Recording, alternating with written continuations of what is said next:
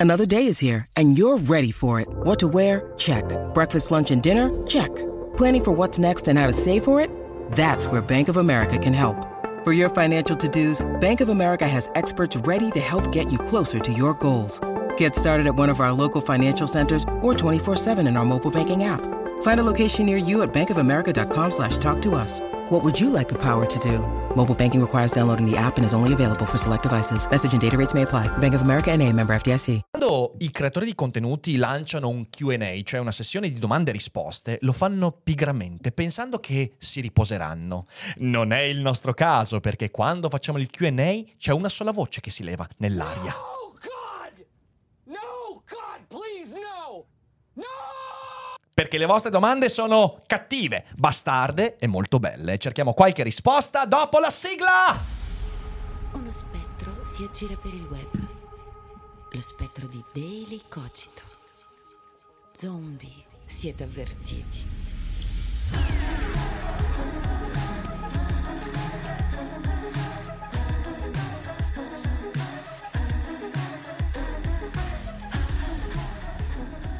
Qui su Daily Cogito noi mettiamo la modalità QA, che è una modalità mentale di sopravvivenza in cui si cerca di schivare le cose veramente bastarde che ci chiedete. Però va bene così, perché ormai da un paio d'anni ve lo dico, i QA devono essere l'occasione per porre domande interessanti e le domande interessanti che ci fate meritano risposte impegnate, impegnative. Quindi grazie a tutti per essere qua, è sempre bello trovarci per una bella sessione di domandine selvagge, rispostine impaurite, ma oneste e ci proveremo, ci proveremo come sempre. E vi ricordo come sempre che io i Q&A di solito li annuncio poco tempo prima su Telegram dove si possono porre le domande e poi leggeremo anche la chat con le domande nella sezione domande e risposte. Quindi insomma cerchiamo di passare qualche minuto insieme per eh, dilapidare dei dubbi come si suol dire e grazie anche a tutti quelli che in questi giorni ci stanno sostenendo. Gli abbonamenti sono tanti, siamo quasi a 1800 abbonamenti, eh, al tempo di Natale arriveremo sicuramente a più di 2000, è bellissimo, stiamo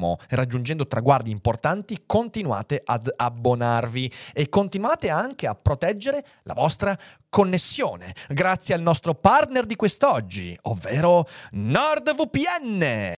Ma quanto si sta bene su internet, magari ascoltando comodamente l'ultimo Daily Cogito sul divano? E quando si sta bene, beh, pensare alla sicurezza è una cosa molto difficile ed è per questo che qui su Daily Cogito noi collaboriamo con NordVPN per ricordarvi, anche quando siamo comodi, quanto sia importante proteggere la propria connessione internet. NordVPN è azienda leader nel settore delle VPN, una sorta di tunnel crittografato che nasconde i tuoi dati in entrata e in uscita quando navighi su internet, tanto usando il wifi di casa tua quanto la connessione dell'università. Un modo perfetto per tenere lontani i malintenzionati che, sapendo quanto sono preziosi i tuoi dati, vorrebbero accaparrarseli. Sottoscrivere un abbonamento con NordVPN è una cosa molto saggia, non solo perché in questo modo riuscirai a mettere in sicurezza la tua navigazione online, ma anche perché avrai accesso al servizio Threat Protection, un anti-malware e anti-spyware sempre attivi sul tuo computer anche quando la VPN è disattivata. E poi, grazie a noi e al link che trovi in descrizione, potrai avere accesso a un super sconto sul piano biennale, con 4 mesi gratis in più, ovviamente con il servizio 30 giorni soddisfatti o rimborsati. Grazie a NordVPN e grazie a voi, non ve ne pentirete. E adesso torniamo allo show.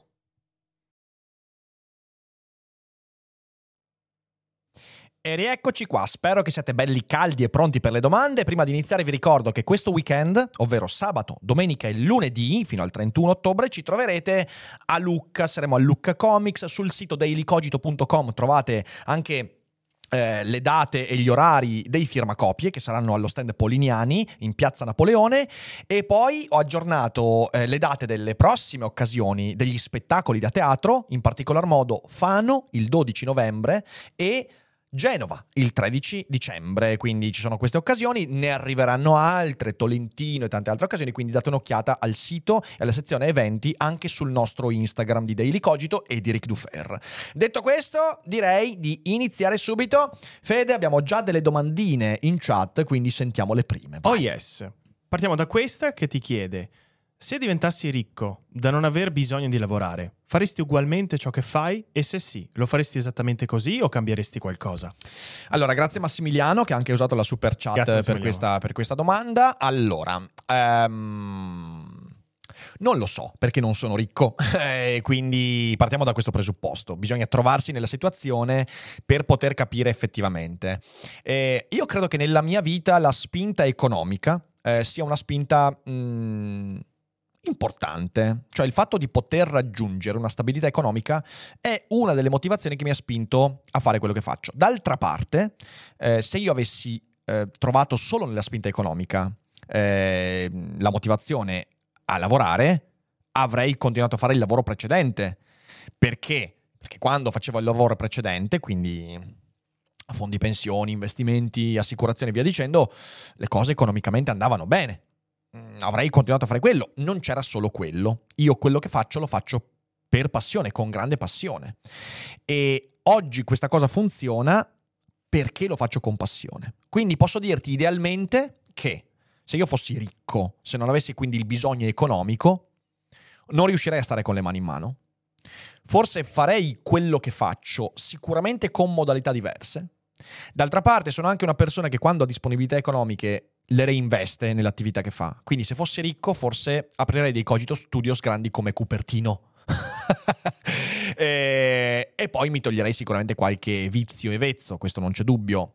Però conoscendomi continuerei a fare quello che faccio perché quello che faccio mi dà soddisfazione oltre la semplice esigenza economica. Quindi sì, continuerei a fare quello che faccio. Come lo farei? Eh, quello è interessante, non te lo so dire. Però sicuramente in modo molto più grande. Eh, spero nei prossimi anni di avere sempre maggior disponibilità economica, non per adagiarmi sugli allori, ma per far ingrandire questa attività. Eh, avere disponibilità economica significa anche per me assumere persone, ingrandire l'attività, dare opportunità lavorative ad altri. E quindi sì, lo farei comunque. Poi c'è l'altra domanda invece di, di Filippo che chiede, visto che hai parlato di orologi, ne abbiamo parlato prima in eh, pre-delicogito, pensate di, po- di portare Douglas Mortimer ai Cogito Studios? Sì, sì, prima o poi sicuramente l'ho anche incontrato e conosciuto di persona qualche mese fa a un evento qui vicino, persona degnissima e molto interessante, quindi sicuramente prima o poi lo invitiamo. L'avevo già invitato tipo l'anno scorso, ma poi per eh, qualche imprevisto non è riuscito a organizzarsi, però lo portiamo. In questa stagione mi piacerebbe portarlo, quindi sicuramente. Passiamo a qualche domanda di Telegram. Perfetto. Ce n'è una di scottante eh, di Andrea, fatta a entrambi. È eh. hot? È interessante. Dice: è, è curioso ed è rivolta sia a Fede che a Rick. Ok. Per Fede, un pregio e un difetto di Rick. E per me, un pregio e un difetto di Fede. Hmm. Bella questa, bella questa. Parto io? Vai, vai. Parto io. Sì, sì. Allora, eh, il pregio di Fede. Ah, Fede ha vari pregi, ok? Alcuni di questi non posso citarli fino alle 23.30.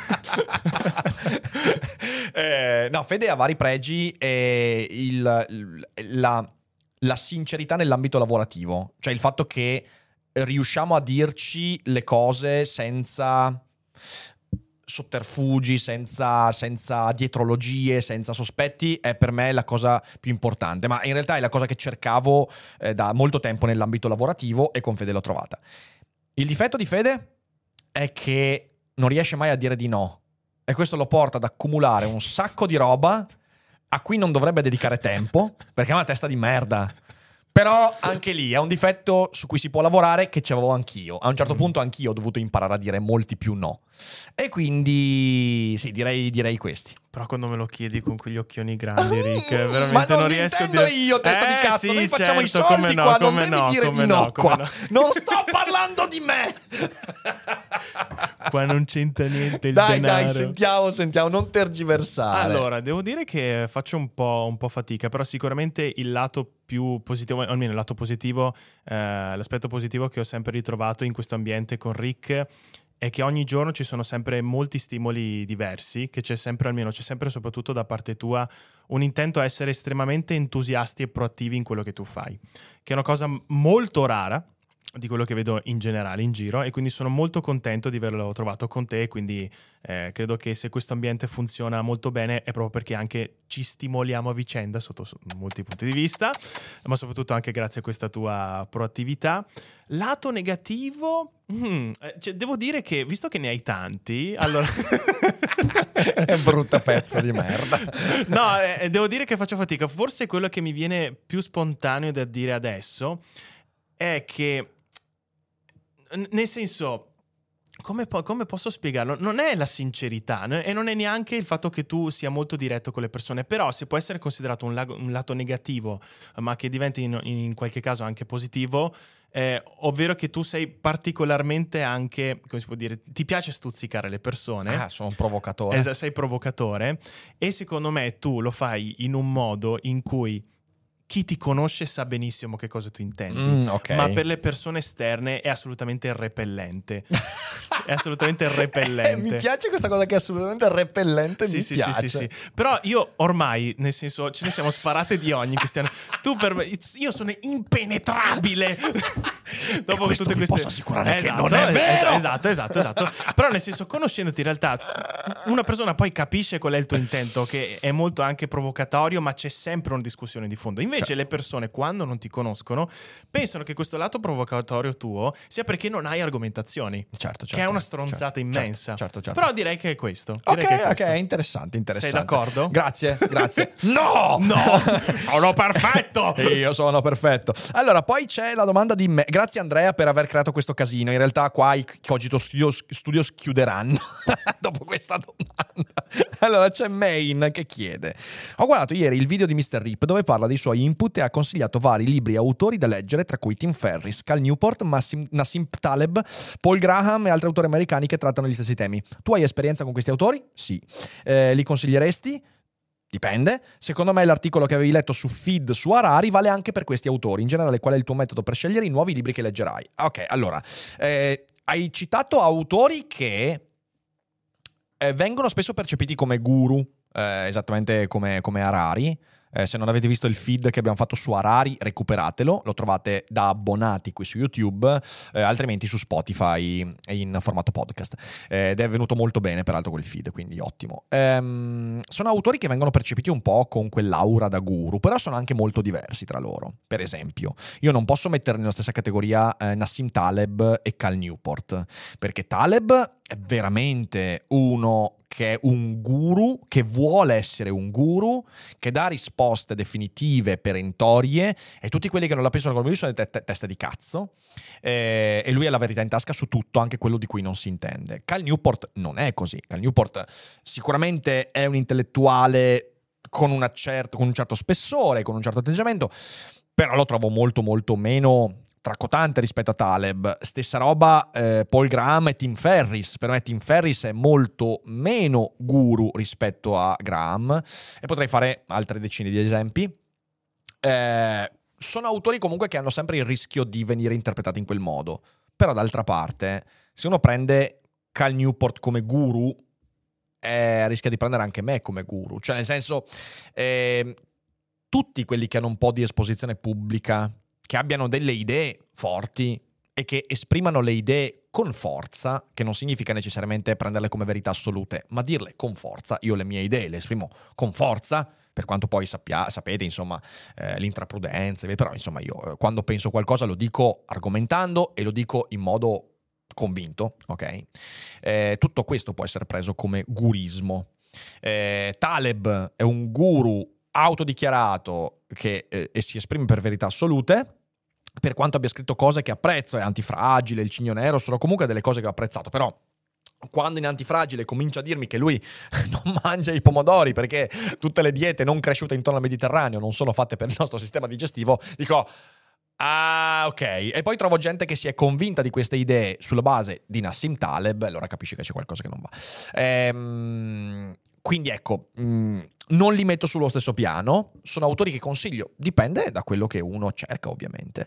E qual è il mio metodo per scegliere i nuovi libri che leggerò? Di solito le bibliografie dei libri che ho amato. Eh, la bibliografia è la pagina più importante di un libro, perché se ho apprezzato il libro significa che le fonti da cui trae e i luoghi a cui rimanda potrebbero essere altrettanto interessanti. E quindi io esploro libri poi seguendo le tracce bibliografiche e poi tanti consigli che mi arrivano anche da voi in realtà.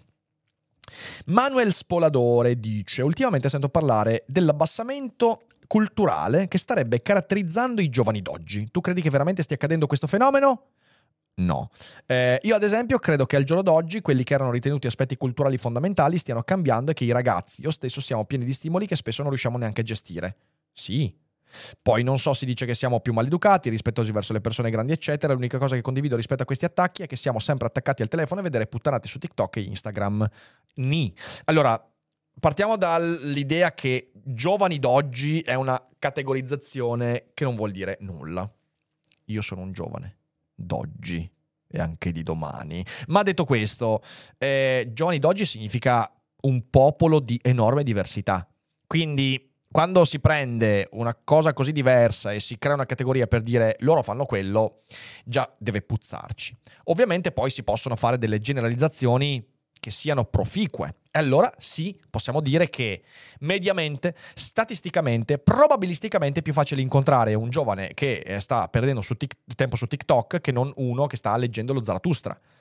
Però anche negli anni 90 era così. I giovani negli anni 90 sicuramente erano molti di meno quelli che leggevano Zarathustra, molti di più quelli che stavano ai cabinati al bar e via dicendo. Cioè, ragazzi, è sempre stato così. La gioventù è mm, il momento della leggerezza.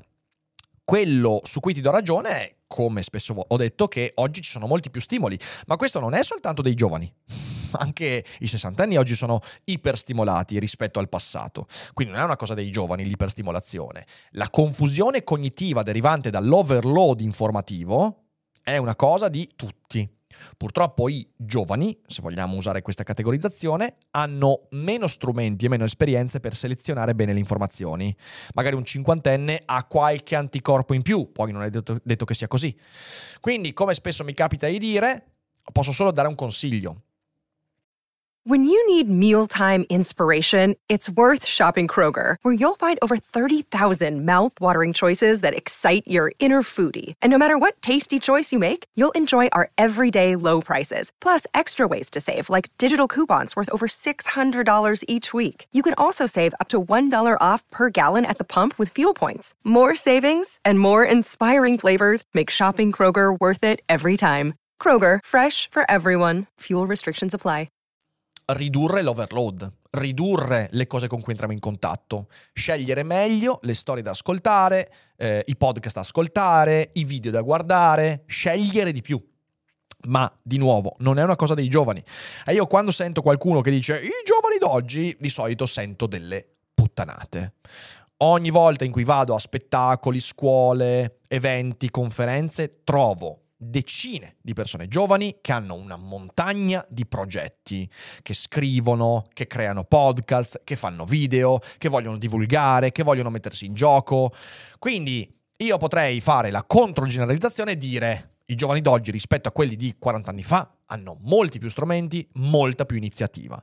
Sarebbe comunque un errore perché è una comparazione che non ha senso. Quello che posso dirti è che nella mia esperienza questo pregiudizio che tu vai eh, domandando si basa su, sul nulla. Non è vero, non è vero, non è così.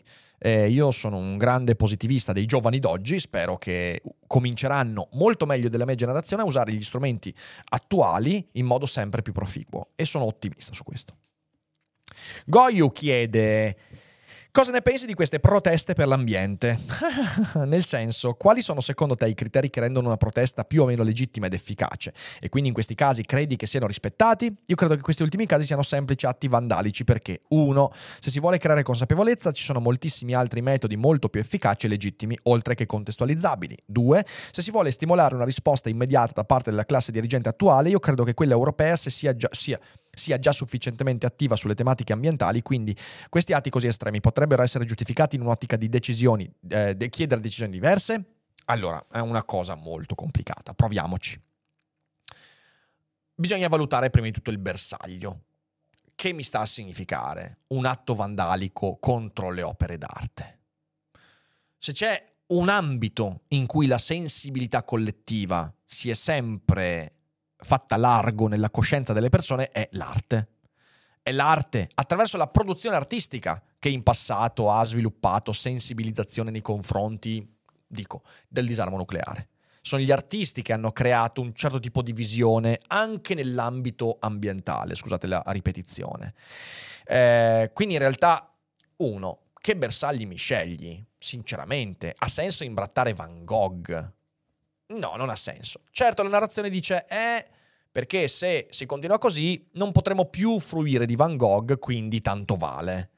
Però è comunque una narrazione che non mi convince per nulla. Secondo me queste sono proteste, tra virgolette, più legate da narcisismo, eh, sono molto più fatte per apparire sui social che non per avere un effetto reale, anche perché poi se io vado in giro e mi metto a domandare alle persone che dovrebbero essere il bersaglio di queste proteste, cioè quelle che dovrebbero essere sensibilizzate, ovvero per esempio, non so, chi è che oggi è veramente insensibile a tematiche ambientali? Se guardo generazionalmente, guardo le statistiche, mi rendo conto che gli over 45 sono meno sensibili a queste tematiche rispetto ai ventenni. Ora, se tu mi vai davanti a un Van Gogh e lo imbratti e ti fai postare sui social network, tu, uno, come bersaglio stai scegliendo quelli sbagliati, i ventenni, i quindicenni, che sulle tematiche ambientali qui in Europa sono già piuttosto edotti.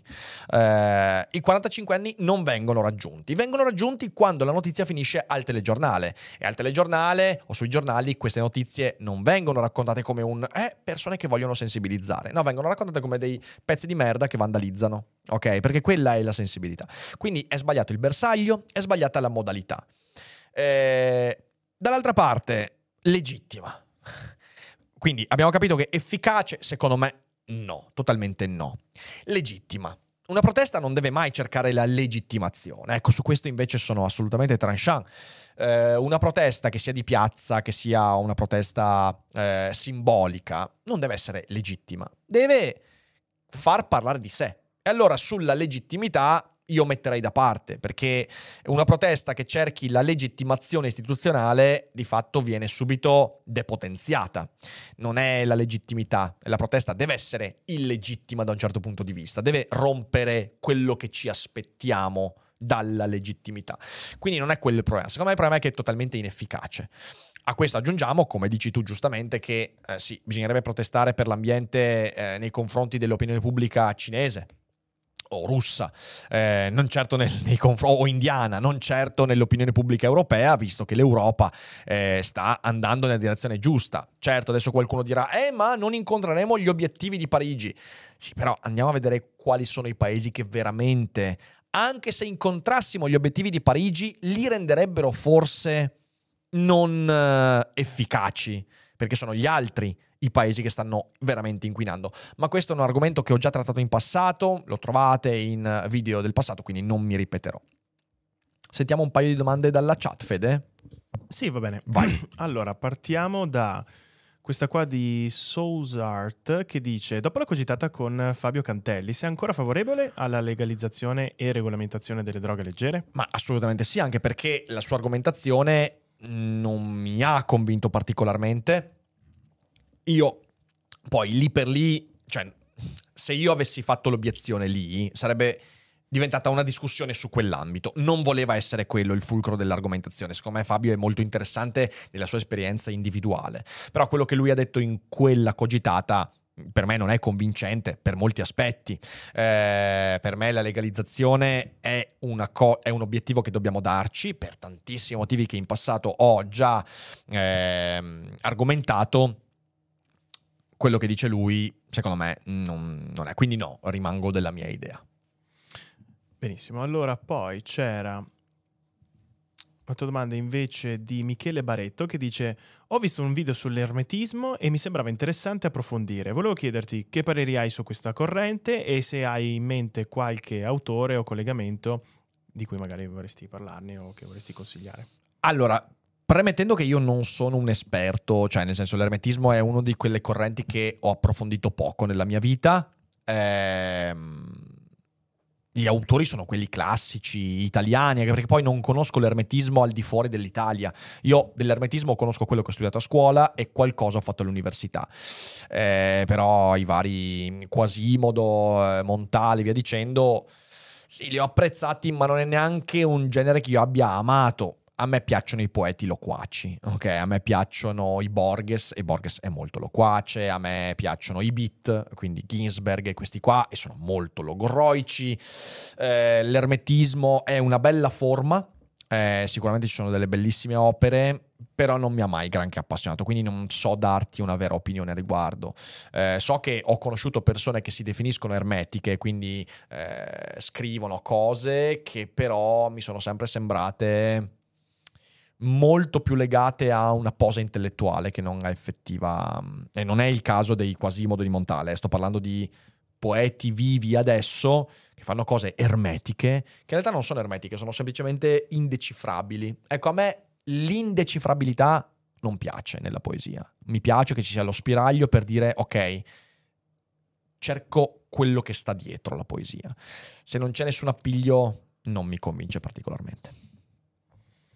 Poi c'è questa domanda di Marco che voglio cercare di capire un po' anch'io, che chiede, ma oggi che viviamo nel ricorso continuo, questa cosa non ci destabilizza troppo, specialmente il mondo social come quello moderno, come nel mondo social come quello moderno?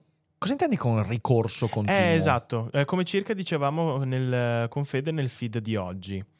Eh, purtroppo io non ho letto la chat in quel momento, però non riesco molto a contestualizzare questa domanda qui, come ricorso no, continuo. No. Non ho capito ricorso continuo, cioè significa che ci ripetiamo, eh. ridondanza continua? Mm. Beh, nel caso scrivilo in chat. Scrivi in chat così capiamo meglio. Massimo invece chiede, una relazione finisce, un incidente ha rovinato l'aspetto di uno dei due. È giusto sentirsi in colpa per eh, se l'estetica ha una sua importanza oppure è bene pensare ad entrambi e terminare l'esperienza con la speranza che la successiva sia più serena e sincera per quella di entrambi?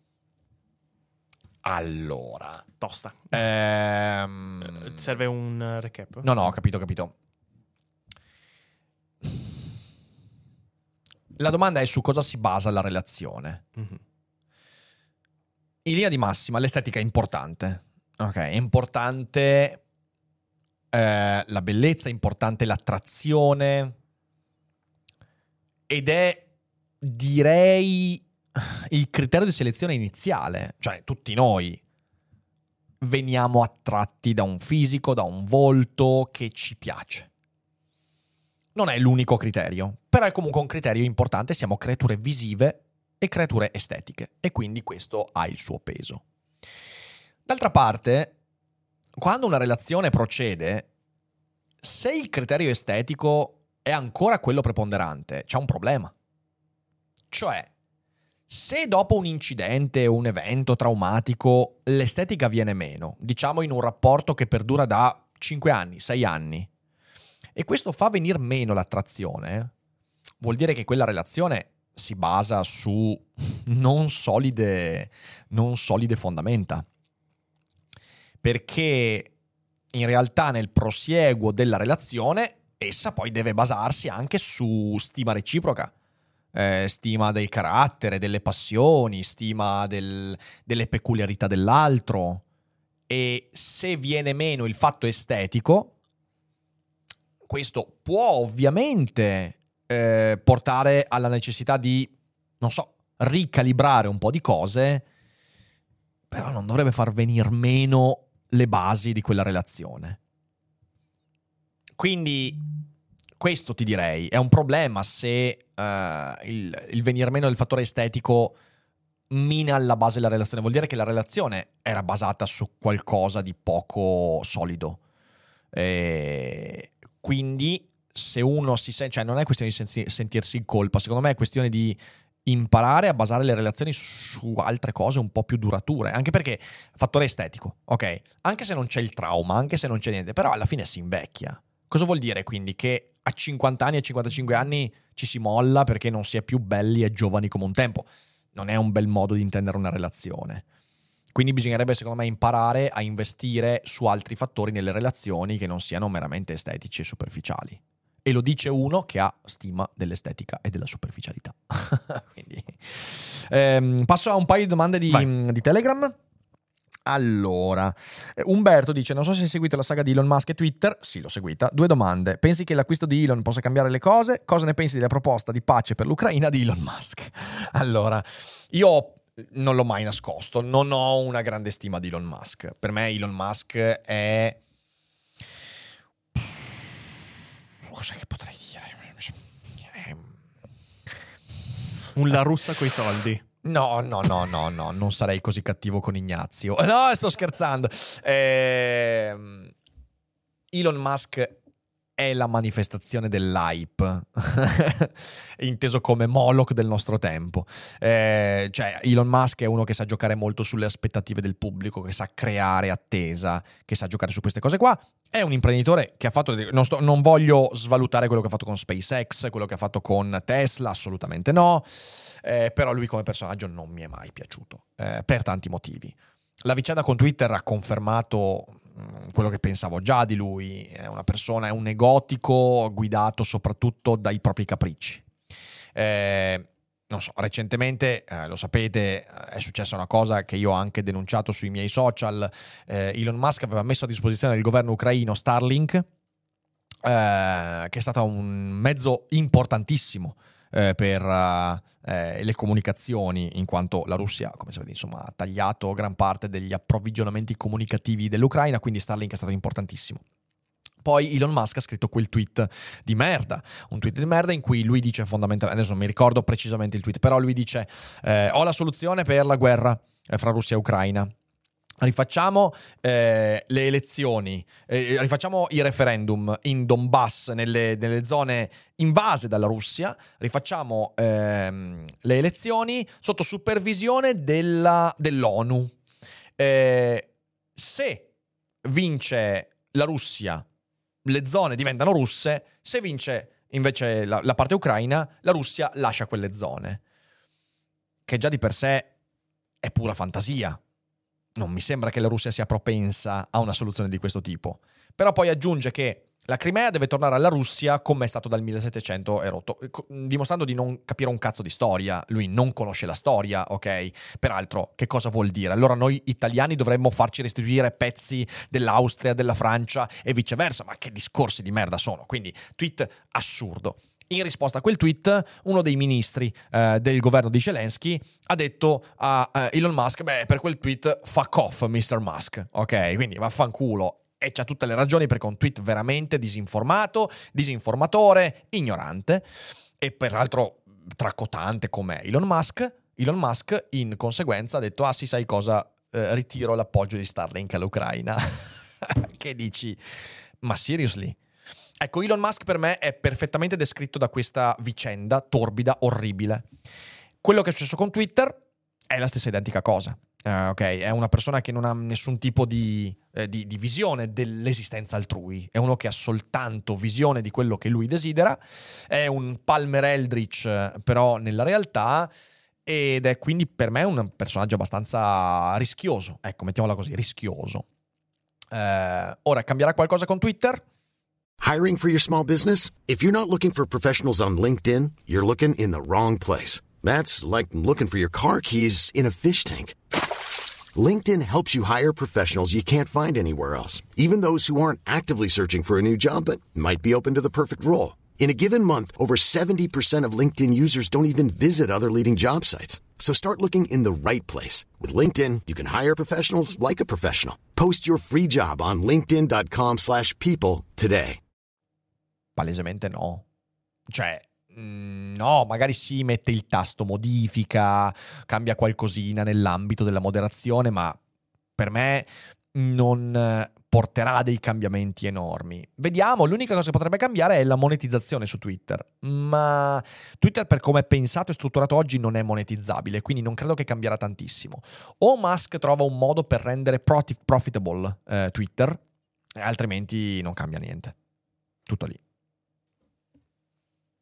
Vado io? Vai. C'è Annalisa che dice quanto conta il luogo in cui si vive, più o meno stabilmente, in un bilancio generale della qualità di vita. Dopo essermi trasferita, questo aspetto è salito al primo posto nella mia classifica. Beh, è determinante, eh, ma ancora più determinante del posto in cui vivi è l'intenzione e la motivazione che ti ha portato in quel posto. Perché tu puoi vivere anche nel posto più bello del mondo, ma se lo hai scelto per le ragioni sbagliate sarà un piccolo inferno. Puoi sceglierti un posto che in realtà nessuno desidera, ma se te lo sei scelto con intenzioni chiare, diventa il tuo piccolo paradiso. Quindi certamente il luogo dove vivi e dove scegli di avere la tua dimora, il tuo ambiente lavorativo è fondamentale. Ma è ancora più importante ciò che ti ha portato a scegliere. Se hai potuto scegliere, di nuovo, se tu vivi, vivi in un posto idilliaco, ma sei stato costretto dagli eventi ad arrivarci, non te lo vivrai bene. Quindi la cosa importante è cosa mi ha portato a scegliere questo luogo. A quel punto lì il luogo potrebbe diventare parte integrante di quello che io sono, altrimenti diventerà qualcosa di cui sono vittima e non è bello. Poi c'è un chiarimento sulla domanda che aveva fatto prima Marco. Sì che diceva che cosa intendevo? Che spesso oggi c'è molta ridondanza dei pensieri e delle scelte che come società vediamo, esempi scelte politiche, temi, eh, pubblicazioni, trattati, cose eccetera, eh, ricorsi perché spesso questi temi continuano quasi ciclicamente a tornare in campo e nel mondo odierno dei social ved- eh, molto veloci vedo questo aspetto, per come lo vedo io, e sembra quasi perso, sembra venga, scusate, venga perso. Ma eh, Boh, cioè io non credo che sia mai stato molto diverso da così. Eh. Um, ora lo si sente di più, appunto per, per, quello che dicevi, i social. Però l'umanità è sempre stata molto ridondante. Cioè, alla fine, ragazzi, i problemi che affrontiamo noi nella nostra vita quotidiana oggi sono gli stessi che affrontavano duemila anni fa, solo che abbiamo strumenti diversi abbiamo contesti diversi, ma in fin dei conti sono sempre quelli i problemi con cui ci troviamo a relazionarci. Quindi non credo che sia così diverso questo aspetto rispetto al passato. Eh, bisogna saper gestire i mezzi con cui affrontiamo questi problemi e lì, lì, è un, lì, è un, bel problema, però non so darti una risposta, non credo che sia una cosa così diversa rispetto a ieri. Eh. Stefano mi chiede, eh, se, eh, pensi di iniziare a studiare una nuova lingua nei prossimi cinque anni? Se sì, quale? Allora, sì, io mi sono fatto una promessa e voglio mantenerla, voglio iniziare a studiare una lingua fra il cinese o il russo entro i miei 40 anni. Quindi ho 5 anni di tempo non per impararla, ma per iniziare a studiarla. E perché io ho sempre amato imparare lingue e ovviamente ho studiato all'università, quindi io l'ultima volta che ho studiato la lingua è stato il tedesco, ovviamente vabbè, l'inglese, il francese, eh, durante l'università. Da allora non ho più imparato nulla di nuovo. E quindi sì, mi sono fatto questa promessa, io entro i 40 anni voglio iniziare ad imparare una nuova lingua. Staremo a vedere. Eh, Giovanni chiede, desiderio, Yotobi e Cogito Studios? Beh, vediamo, mm, stiamo puntando su Yotobi, lo, lo avremo. Intanto posso dirvi che sì, ve lo dico in anteprima assoluta, il 17 novembre qui ai Cogito Studios, Sabaco. Sì, sì, sì, l'avete sentito bene. A novembre abbiamo degli ospiti pazzeschi, eh. sarà un mese incredibile, quindi abbonatevi. E poi Giovanni chiede una domanda ad entrambi, che è una domanda seriale. Primo, quali sono le vostre abitudini di lettura? In che momento della giornata leggete? Leggete più libri alla volta? O la sera leggete saggistica o preferite letteratura? Devo andare prima io? Vai. All'inizio leggevo la mattina, adesso la mattina non riesco più, quindi leggo la sera. Eh, mi piacciono molto, um, almeno adesso mi piacciono alcuni saggi, però sto riscoprendo molta narrativa che mi ero perso, anche grazie ai consigli dei preferiti del mese, cose eccetera.